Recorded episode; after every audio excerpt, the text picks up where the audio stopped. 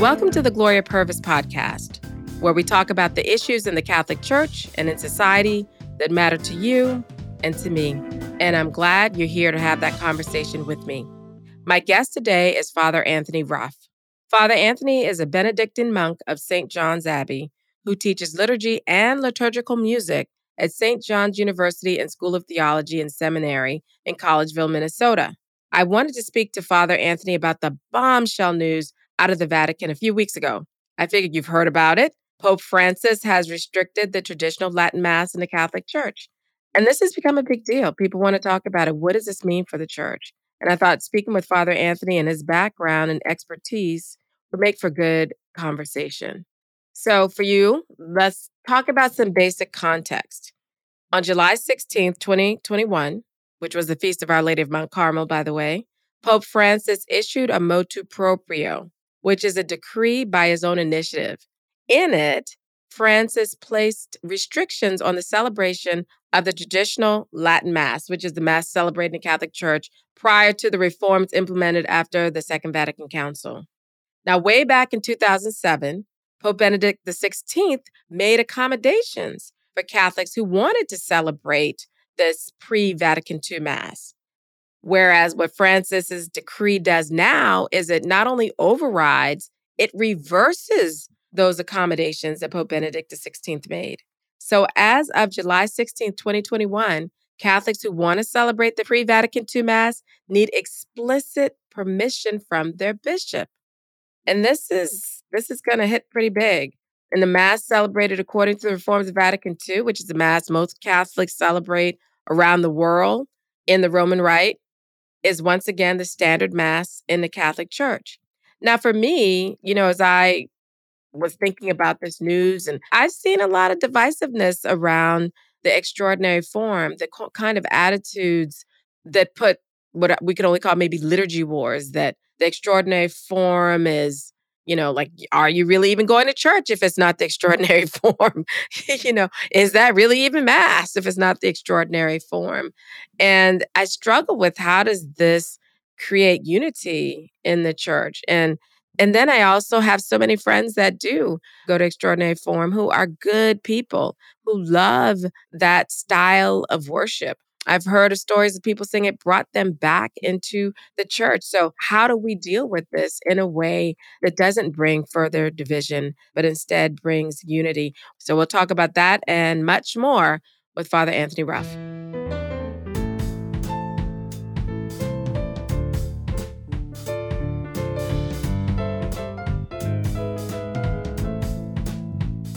As you know, I'm doing this podcast with America Media, where real, honest conversations are happening around the most important issues at the intersection of the church and the world. And that's unique. For example, we published a lot of different articles on the Pope's decision to restrict the traditional Latin Mass, like about how some people find real comfort in that Mass and how this transition is painful. And we have articles on how very real divisions emerged within the Catholic Church around the Latin Mass and how there is underlying rejection of the broader reforms of Vatican II. And if you're just wondering what is the Latin Mass, we have explainers that give you that history and the main developments that led to Pope Francis' decision. And this is really unique stuff. And you get all of that here at americamagazine.org. And the best way to access it and to support my podcast is to get a digital subscription to America. So go to americamagazine.org slash subscribe and sign up. The link is in the show notes. Stick around. My conversation with Father Anthony Ruff is up next.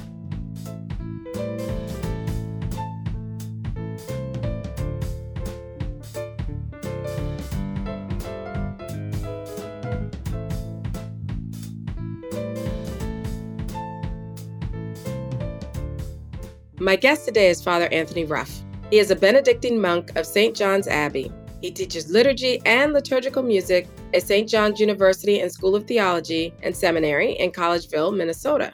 He plays the organ and he directs Gregorian chant in his monastery. He's the founder of the National Catholic Youth Choir and he blogs at Pray Tell. And I should also note that St. John's Abbey in Collegeville, Minnesota, where Father Anthony is a monk, was one of the protagonists of the liturgical movement leading up to Vatican II. And so that's why I really wanted to speak with you today uh, is your background, your understanding of all this, and about this bombshell news that the Holy Father, Pope Francis, has restricted the traditional Latin Mass. I mean, uh, who better to talk to than you? And I have to ask this also because I cannot sing. Is there a way for somebody who's tone deaf to really do Gregorian chant I mean, I'm just, I'm just saying. It's been one of the things that I question. I was like, "Oh, Gloria, great to be with you." What can I say? All, all are welcome. All you know, we in my monastery, we, we do a little bit of Latin chant where the whole congregation, the lay people, join in. Agnus Dei. So, what can I say? Mm-hmm. Yeah. Oh, you can sing fine. Oh, you're um, so generous, Father. you know, they always say, if God gave you a lousy voice, give it right back back. Amen. And I oh. do. Sorry, everybody else has to listen to it, though. no, no, no. So I think, you know, anyone can sing Latin chant, and I hope the whole church is doing that. And then, of course, those who have the talents come to me and we'll be a choir and we'll do parts of the liturgy for you that we hope help everyone else to pray. Great.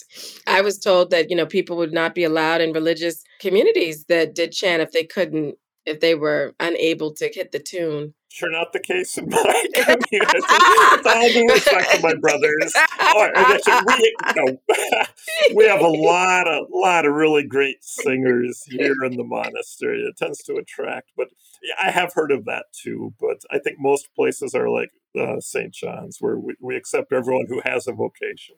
So we're talking about this news out of the Vatican and Pope Francis restricting what some people call the traditional Latin Mass. I think we need to get some context. Can we get this context and clarify the terminology here? What is the traditional Latin Mass or the pre Vatican II Mass? Well, I suppose there's the precise meaning, and then there's the meaning in the streets and how people use them in the real world. I think pre Vatican II Mass is pretty clear. That's according to the 1962 Missal. Mm-hmm. Then the Second Vatican Council actually decided that that liturgy needed to be reformed and needed to be replaced. And Vatican II intended that there would be one form of the Roman rite only, and it would be the Reformed rite. And they were pretty strict about that. Pope Paul VI only granted a rare exception in the case of an older priest who couldn't make the change, that's understandable, but it had to be a mm-hmm. liturgy mm-hmm. not in public.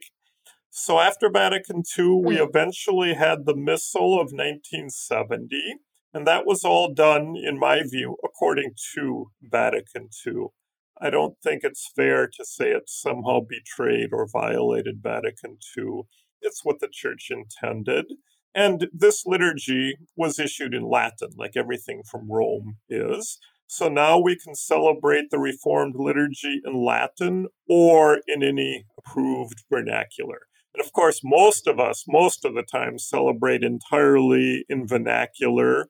Although in my monastery, we also keep some Latin chant within the Reformed liturgy. And I think Vatican II wanted some of that as well. I know we have listeners who are not Catholic, so they wouldn't be familiar maybe with some of the terms that we use, vernacular. They're like, what do you mean vernacular? What are you talking about? And we're just saying in the local language, right? When we say the Mass can be said yes. in the vernacular here, and that people do actually say Mass in Latin. And I recall, you know, I'm a convert, I converted at age 12. So I don't have a history of people in my family who are Catholic that could tell me what it was like for Vatican II or pre Vatican II, right? But from other Catholics I've met who are older who did go to the pre Vatican II Mass, they said they had no idea what was happening during Mass and they'd often pray a rosary or whatnot. And I understood that that was one of the reasons for the reform, as they wanted more participation and active, you know, attention and pious devotion during the Mass from the people. And so that was part of the reason for the reforms. Am I getting my history right here, Father? You're right on track, Gloria. That sounds exactly right. You know what basically happened over the course of the centuries? Mm-hmm. And I promise not to get stuck in too much history here. But in brief, the Mass stayed in Latin when people no longer spoke Latin. Mm-hmm. And gradually, gradually, with each passing century, the laity got more and more separated from it so that it became something, you know, very beautiful, beautiful ceremonial, beautiful music, mm-hmm. a dignity, a grandeur, a sacred sense. But it was something that the priest did. And the lay people in the Middle Ages, they would not have known what was in the Eucharistic prayer, for example. They had never heard a Eucharistic prayer in their life in their own language. That's hard to imagine, mm. but we have to admit for most of church history, Catholic people did not ever hear the collect of the Mass or the Eucharistic prayer, the preface, the Lamb of God, any of that in their own language. Now, they prayed, they were impressed by what happened, they found God. Some people, some of the time, knew more or less what was happening, but most didn't. Mm. Before Vatican II, they made efforts to try to involve people in the Mass that was done by the priest alone in Latin. So they started giving people translations. So open your book and we'll tell you what pages to put your ribbons in. Try to follow what the priest is doing try to get yourself on the right page. And while he does it in Latin, you can read it in English or whatever language you follow. Mm-hmm. So I would say, to be fair, before Vatican II, there were Catholics who were trying to follow along and read the translation. But there were also a lot of them, I think, didn't. They were still saying the rosary or just praying on their own.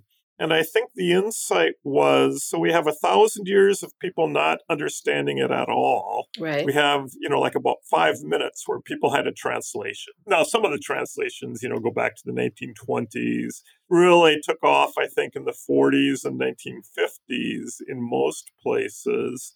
We realized that very small historical period before Vatican II, when people tried to read along with the translation, right. doesn't really work.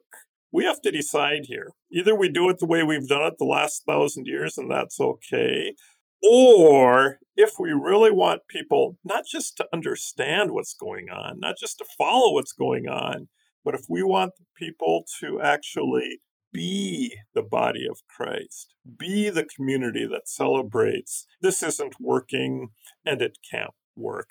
So lots of good efforts before Vatican II, but I think it was inevitable that a breakthrough had to happen. So in the last 50 years, you know, has the old mass continued in places? And I hate to do these two for questions, but since you're thinking about it as I asked this, is this strictly an American thing? Yeah, I'll, i can give you my impressions based on what I read online. Mm-hmm. After Vatican II, the Pope really followed Vatican II in saying the old Mass is now done, it's now replaced. But there were groups that didn't accept it from the beginning. And my impression is that these groups were really tiny. They were the fringe, and the bishops were unanimous in saying, as Catholics, we have to follow Vatican II. But then something happened as these groups started to grow, and John Paul II in 1984, and then more strongly in 1988, said if these groups want to be a part of the Catholic Church and want to be under the Pope, let's allow some exceptions let's give them a mm-hmm. certificate. Mm-hmm. It's called an indult, saying that they can celebrate the pre Vatican II liturgy. And that was very controversial. There were bishops and other people who said, you can't do that. That's not what Vatican II intended. but he wanted to reach out and be tolerant. But there's something very interesting, though, about that point. Doesn't that mean then that the celebration of that particular Mass was a concession. I think you've written somewhere more so than saying that they have a right to celebrate it, because I've often heard that they have a right and you can't do this and that. But from what I'm understanding, you're saying here, it wasn't a right that they can have it, and it was a concession that John Paul II was granting. That's my impression that it was a concession. Okay. However, Pope Benedict issued Summorum Pontificum in 2007 And here I think the tension with Vatican II increases because he did speak of it as, in effect, saying they do have a right to it. Okay. Those groups that request it, the priest must celebrate the pre Vatican II rite for them. The bishop must find a way to provide it for all those who want it. So now, though, that to me, if people understand or believe that they do have this right, I mean, so Pope Francis's letter restricting the traditional pre-Vatican II mass had to be a bombshell. So what, you know, what was your reaction to this news, to this to the Holy Father doing this? Great question, Gloria. I had two reactions. First off, shock. It was stronger than I expected. I did not ever imagine that Pope Francis would go back that strongly to what Vatican II said and uphold it. And we can say more about the mm-hmm. contents mm-hmm. of it and what the actual prescriptions are later if you want. But that was my first reaction yeah. shock and surprise. My second reaction, honestly, was concern for, for the good people who are affected by it. I sensed immediately oh. that hmm. there would be a lot of hurt and anger and sadness and desperation. And my thought is one of, of real compassion. And I don't want to be condescending about that. But in a sense, we can't blame these people. They were misled, in my view. The authorities of the church let them believe that there was something okay and something good about the pre Vatican II rites and gave them the impression that there would be a whole reform movement where this rite would really take off and maybe Vatican II would be modified or rolled back or even done away with. Whoa. But yeah, and I, I also want to be careful here. You know, there's the bloggers, and we say all kinds of things. And then there's the people in the pews. you know, so yeah. I don't want to make any accusations that everyone going to the pre Vatican II Mass hates Vatican II or hates the Pope or anything like that. Right. There are bloggers who, to varying degrees, have really moved more and more into a position of pre Vatican II Mass is superior. The one after Vatican II, it, it's valid. It's still a valid consecration, but it's really inferior and should not have happened. Mm. So you do have strong opinions, and we could talk about a lot of other blog sites. We don't need to. Strong opinions that sometimes are pretty divisive and polemical. As to what the people in the pews are thinking, I, I don't want to judge that. You know, uh, that is such a strange sounding thing to me to say a mass is superior when our Lord is present in both, right? When our Lord, I mean, the whole purpose is for us to worship God. And it's just so peculiar sounding to me to hear that there would be priests who would say because to me when when you say something is superior it means the other thing is inferior. And i just can't fathom that when talking about the holy mass where our lord is present. It just to me it's, it's very strange sounding to my ears. And then it makes me wonder then what does that develop in a person that has those thoughts about the holy mass? What does it do to their reverence at mass you know if they think they're at an inferior mass what does it do to cultivate their love for the lord in that particular mass that they consider inferior? And it's just very strange very strange language to me and I, I don't understand how that's good for the church. And then how an individual priest can think and know better than the council of all those bishops and the Holy Father. And so there's something very out of order to me as a Catholic in understanding, I guess, authority and obedience. And um, that just, I, I can't follow that line of thinking, Father. Boy, it's a very difficult question because we don't want to be judgmental in speaking for God and condemning others. But at the same time, you know, we don't want to be relativists that say everything is equally good and we can't make any judgments or we can't analyze things because this is actually something I struggle with because I don't want to judge the people involved and I don't want to judge Pope Benedict or say unfair things about him. But I do, as a theologian, want to say that I think some of what Pope Benedict did in my analysis and doing my best to try to do a theological evaluation, some of what Pope Benedict did was contrary to the Second Vatican Council. Mm. And where it really gets difficult for me, I mean, I think, you know, when Pope Benedict and Pope Francis contradict each other, and they pretty clearly do here, if you compare, you know, column by column, Summorum Pontificum of Pope Benedict and Traditionis Custodes of Pope Francis when they contradict each other, both could be true, or it could be that one is more true than the other. So I think it's really a challenge for us to talk about why the church wanted the Vatican II reforms, mm-hmm. why the church understands the 1970 missal after Vatican II, in a sense, to be superior more faithful to the will of the Lord as understood by the Second Vatican Council, but not saying everything before it was bad or not saying that the people were doing anything wrong. How do we say that's where the church was at that time? The Lord was still able to work through the old rite. Lots of graces, lots of great saints, lots of valiant Catholic Christian life. And yet, and yet, the Second Vatican Council said the form of this Mass, where it's really more clerical than congregational, mm-hmm. that form is not adequate.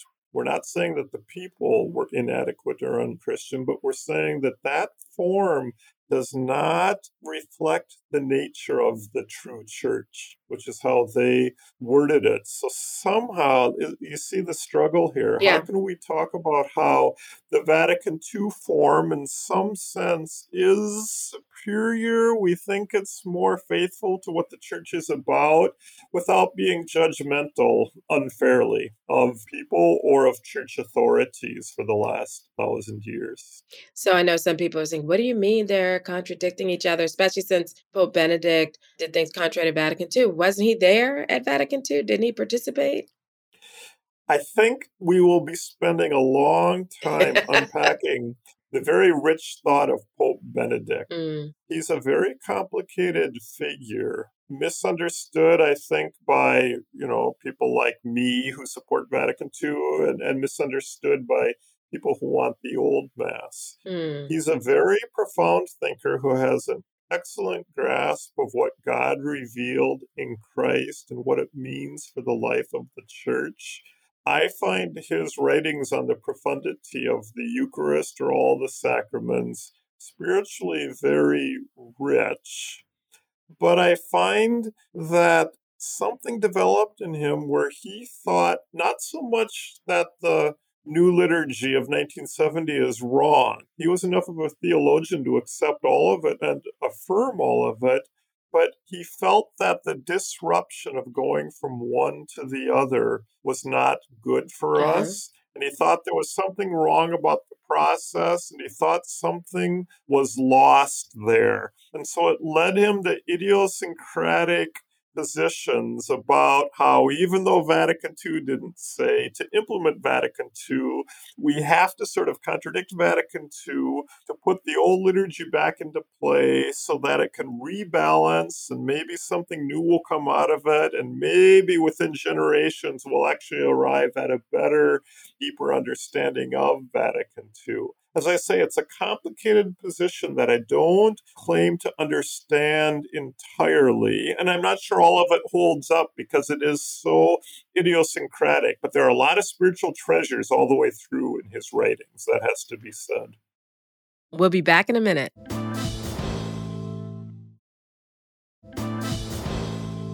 So, I guess what I'm sitting here thinking about and maybe struggling a bit with is on the one hand, as I read what Pope Benedict put out and what I'm reading what the Holy Father put out is all of these things are done with an idea of ecclesial unity, right? And yet, from the time of when Benedict issued his letter to when Pope Francis issued his, there was a tremendous change. I mean, I would say in the in the United States, the rise of social media, I think, was something Benedict could not foresee.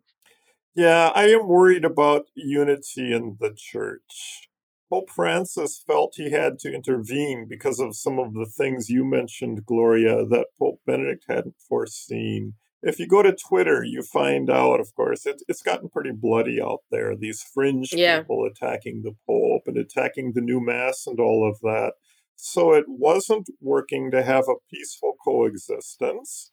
But some people who know more about it than I do, because I'm not involved in the pre Vatican II Mass scene, but they say there are parishes where it was a peaceful coexistence and it was working. So it's hard to know what the mix is.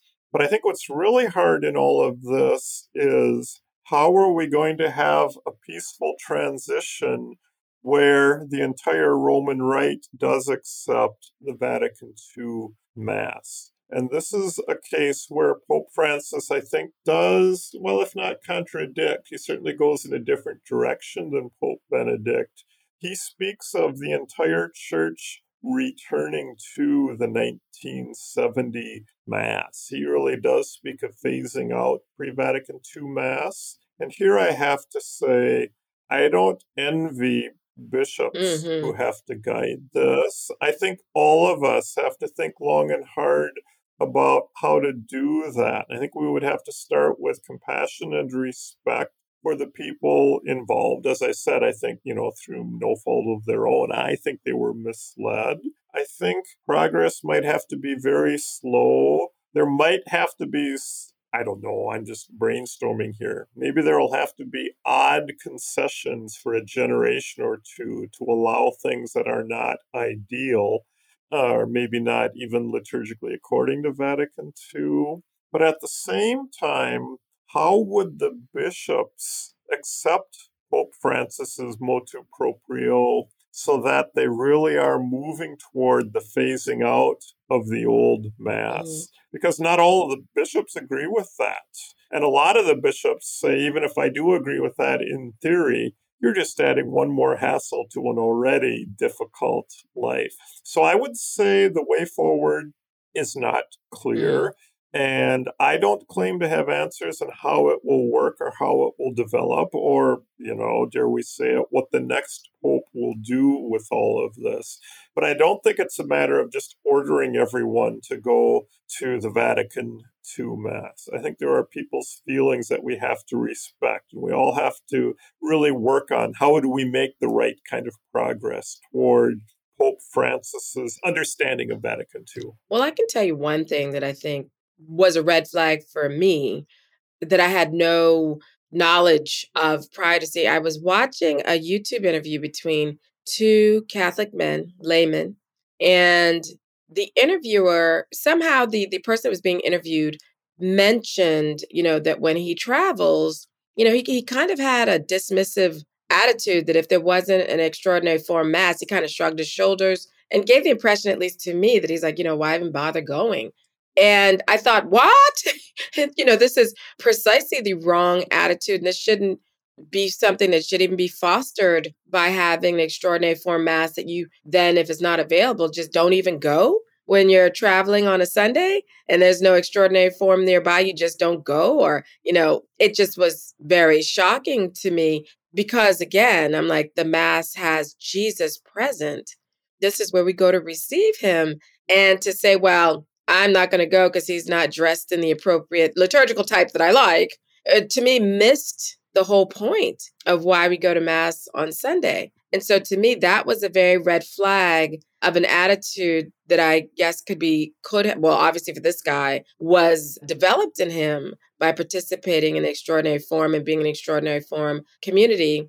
But he was always uh, referring back to Trent you know, or the Catechism of Trent, or all of these things. And I'm like, dude, what are you talking about? You know, we have a catechism that we use now, and how could this possibly be happening? And is this an American thing? And is this specifically a white American thing because I didn't see that in Black Catholic communities. I didn't see that kind of development or attitude in Black Catholic communities. So I was wondering how much of this is a specifically white American thing where stuff has gone sideways.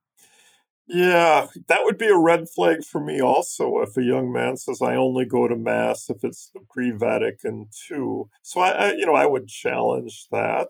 At the same time, I would certainly respect strong feelings here. I know what it's like to be attached to things. You know, I love being a monk and I like the habit. I like the way we do things here. And the externals, you know, matter to me maybe too much some of the time, but they really do express and embody a whole life decision. So at a certain level, I think I can actually understand and relate to a person who would say that. And I think we have to remind ourselves over and over people do have strong feelings about this, and that's a normal thing.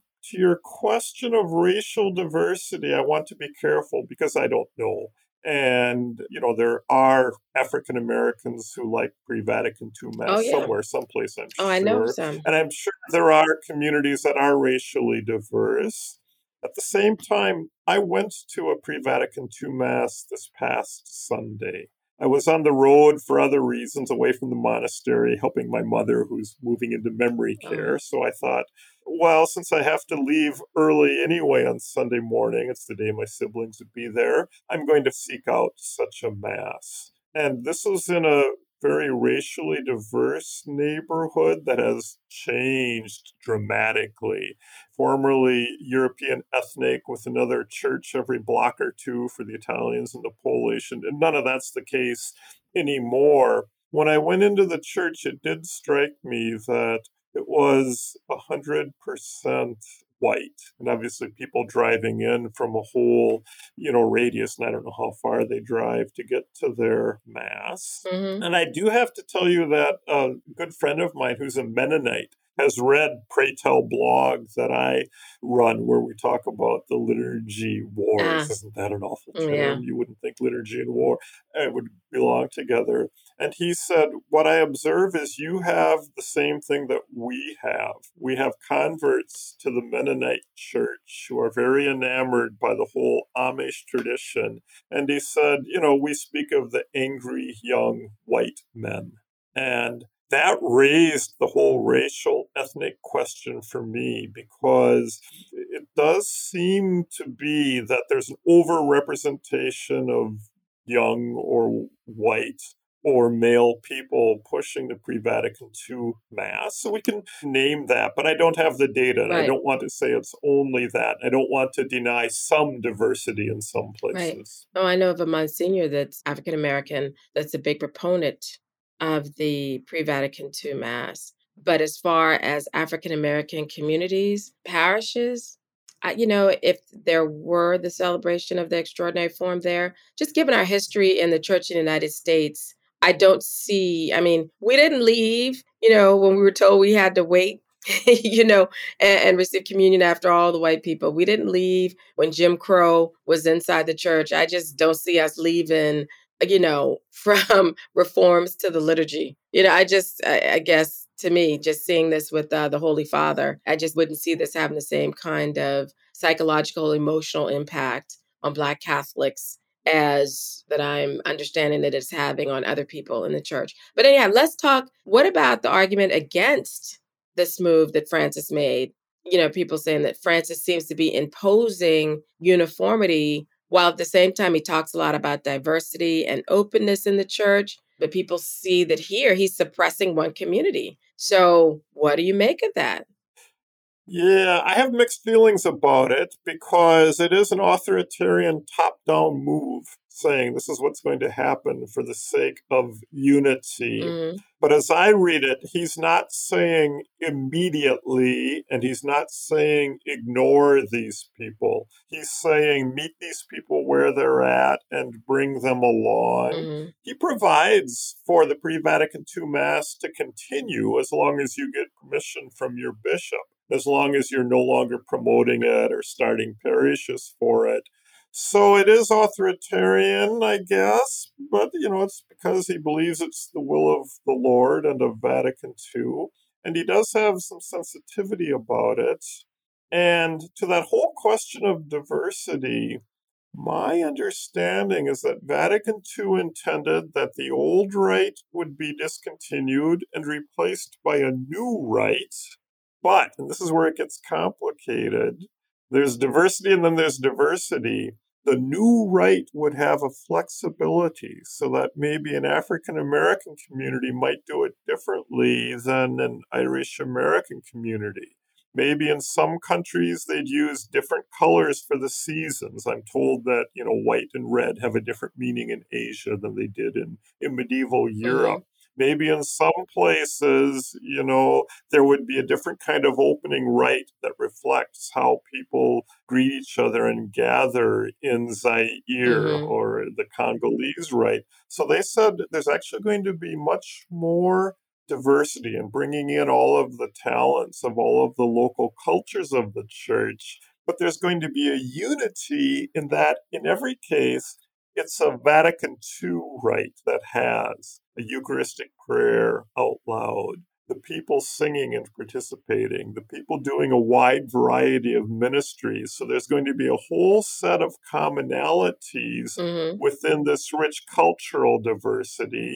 And the view that I think comes from Vatican II is that that kind of diversity is good. It's regional, it's cultural, it's racial, mm-hmm. and all of the rest but it doesn't provide for the kind of diversity of people who want to do the pre Vatican II Mass that doesn't have the basic presuppositions in place. So, okay, there has to be something that can be done to help people who maybe their bishop is like, look, no, no pre Vatican II Mass at all. Come, you got to go to what what's already here. I mean, I guess what I haven't heard much of is the celebration of the Vatican II Mass in Latin? I mean, what kind of things can be done to help people transition or to feel comfortable? Or, you know, is that going to be too much to do something like that? I mean, I think we can. I know we can say it in Latin. Well, not me, but the priest. You know what I mean? yeah. Yeah, these are the things we'll have to talk about here. And let me say this you know, I'm sounding more absolutist than than I am. So at a theological level, I can say Vatican II absolutely intended to replace the old rite with the new one. But when I think of, we can't undo the history of the last 25 years when I look at the people involved, I'm just, I'm kind of a softy and all of my principles collapse. And I say, okay, we're not going to prohibit it, not now, maybe not even in the next 25 years. You know, sometimes you just have to keep the peace and say, you know, even after Vatican II, so there's one place where people do the old mass. Let's just have one place. And they'll understand it's a concession. Maybe in God's designs we can live with the contradiction. So I think there may be a place but, for that. But didn't the Holy Father say something about new priests, like younger priests, priests ordained after July 16th, 2021? Didn't he have some restrictions on their celebration of the pre Vatican II Mass? What, what does he say there? He says any newly ordained priest from July 16th on cannot simply get permission from the bishop. The bishop can give permission for all of the priests already ordained, but the bishop can't give permission to any newly ordained priests without consulting with Rome. So, will Rome in every case say, yes, go ahead, trusting the local bishop? Or will Rome say, no, not ever again? Mm. So within 50 years, we will have uh, purged. That, that we don't know. And he says that the pre Vatican II Mass is no longer the authentic theology, the lex orandi of the Roman Rite. So he said the norm really is the post Vatican II Mass and everyone should eventually, he doesn't set a timeline on it, should eventually return to the 1970 post Vatican II Mass. So overall, he's, he's pretty strong in laying out a new direction. Yeah, I tell you, this is a lot heavier than I thought, you know, hearing about it, thinking about this. I think some of the big things that I hear about why people want to have this Mass is that this liturgy, this pre Vatican II liturgy, is dignified, whereas post Vatican II, the liturgy, not so much. So, what is a dignified liturgy and how should Catholics assess their parish Mass, its dignity, its reverence, all that?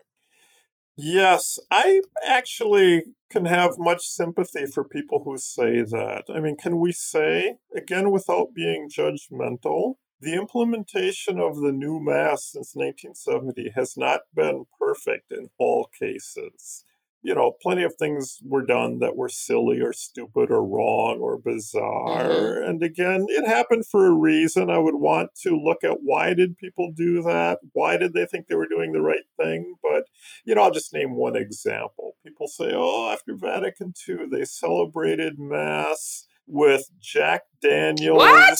and what? and tortilla chips. And I said, "Oh, come no. on, stop attacking everything." By and then somebody whom I respect wrote to me and said, "Yeah, I was there. It did happen." I have to tell you though, anytime people trot out all of these horrors, I think to myself that for every one time I know of or hear of something, you know, stupid or undignified being done, mm-hmm there must be another 10 or another 100 cases where the problem is not, you know, misplaced creativity.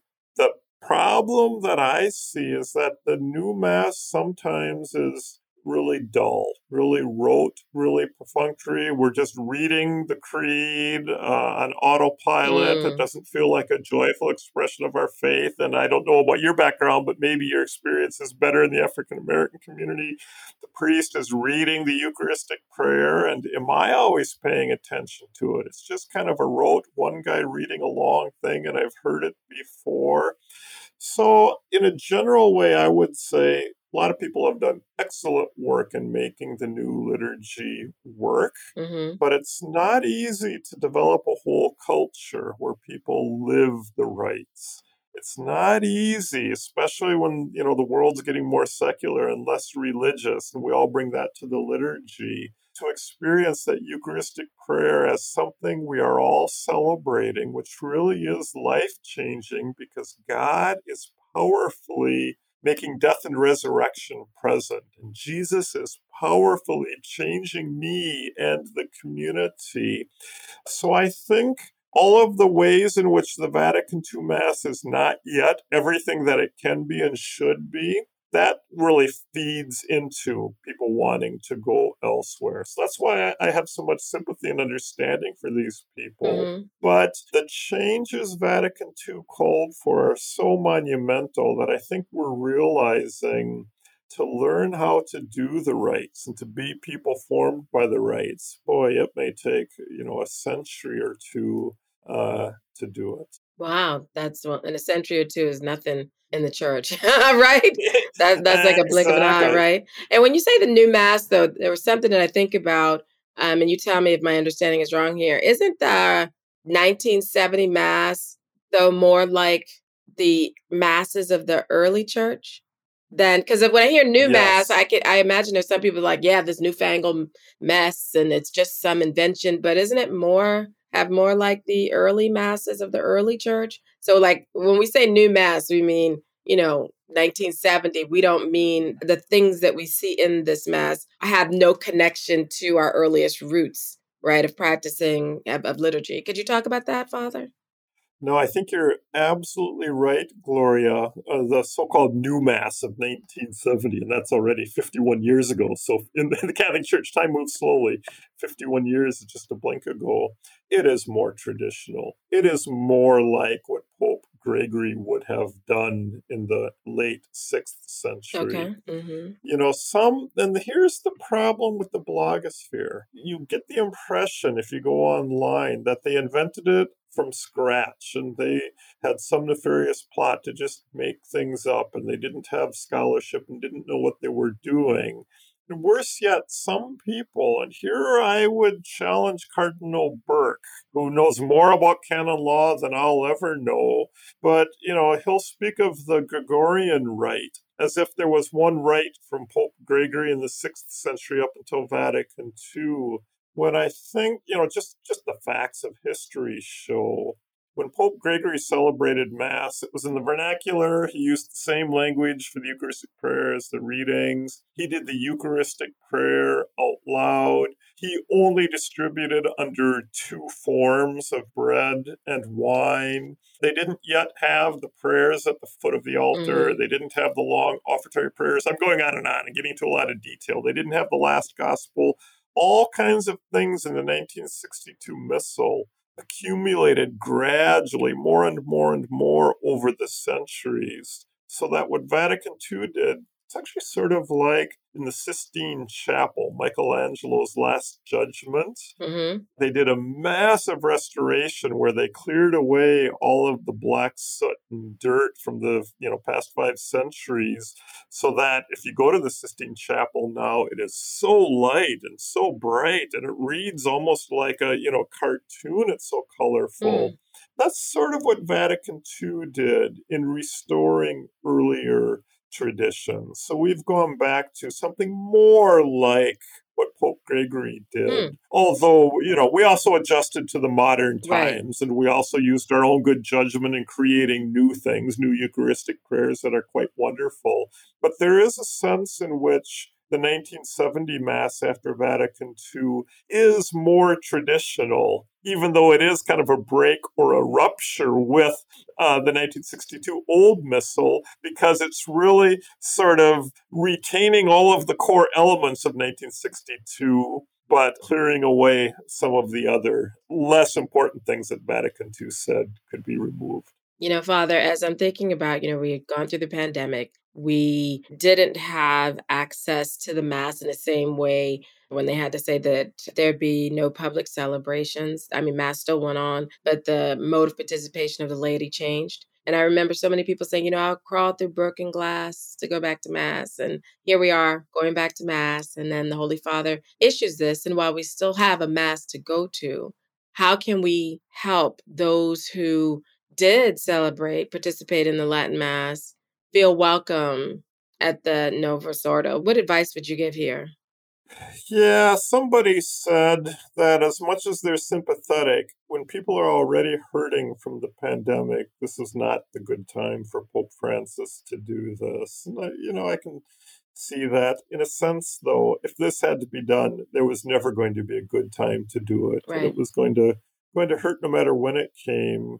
I think we're going to have to find places where people feel more welcomed at the post Vatican II Mass because it will be enculturated in a way that does have not pre Vatican II ways of doing things, but where the whole community experience is something that's very dignified and sacred and reserved and well ordered, and with some Latin chant, more or less, if it can be done well. It's not easy to do it well. Mm. And if people have translations, maybe if these people can even sing some of the Latin together, Vatican II provided for that, then maybe those people will gradually say, ah, the experience is a good one, the associations are good. Now that it's part of the whole, I can accept communion under both forms, or I can accept that woman chanting the reading in beautiful elevated English, or maybe it's in, in Latin. Mm-hmm.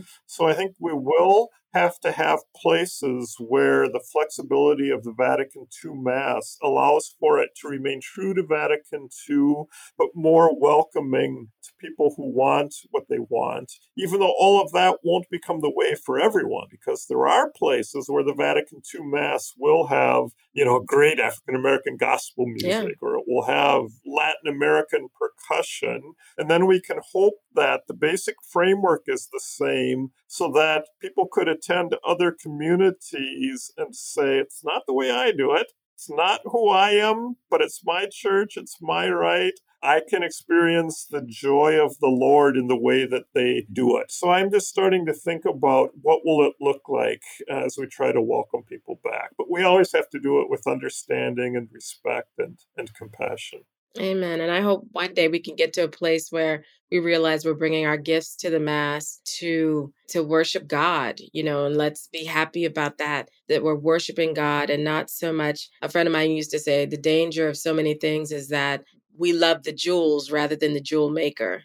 And, and so let us not be uh, exactly. uh, caught up with the jewels uh, more so than loving the jewel maker. So, anyway, just some thoughts there. Thank you so much for that guidance there, Father. I appreciate that. That's a lot to think about. And I think it is a way forward for us, even if it's going to take a century or so. Amen to that. Thank you, Amen. Gloria. Wonderful. Thank you. Wonderful visiting with you. You're welcome.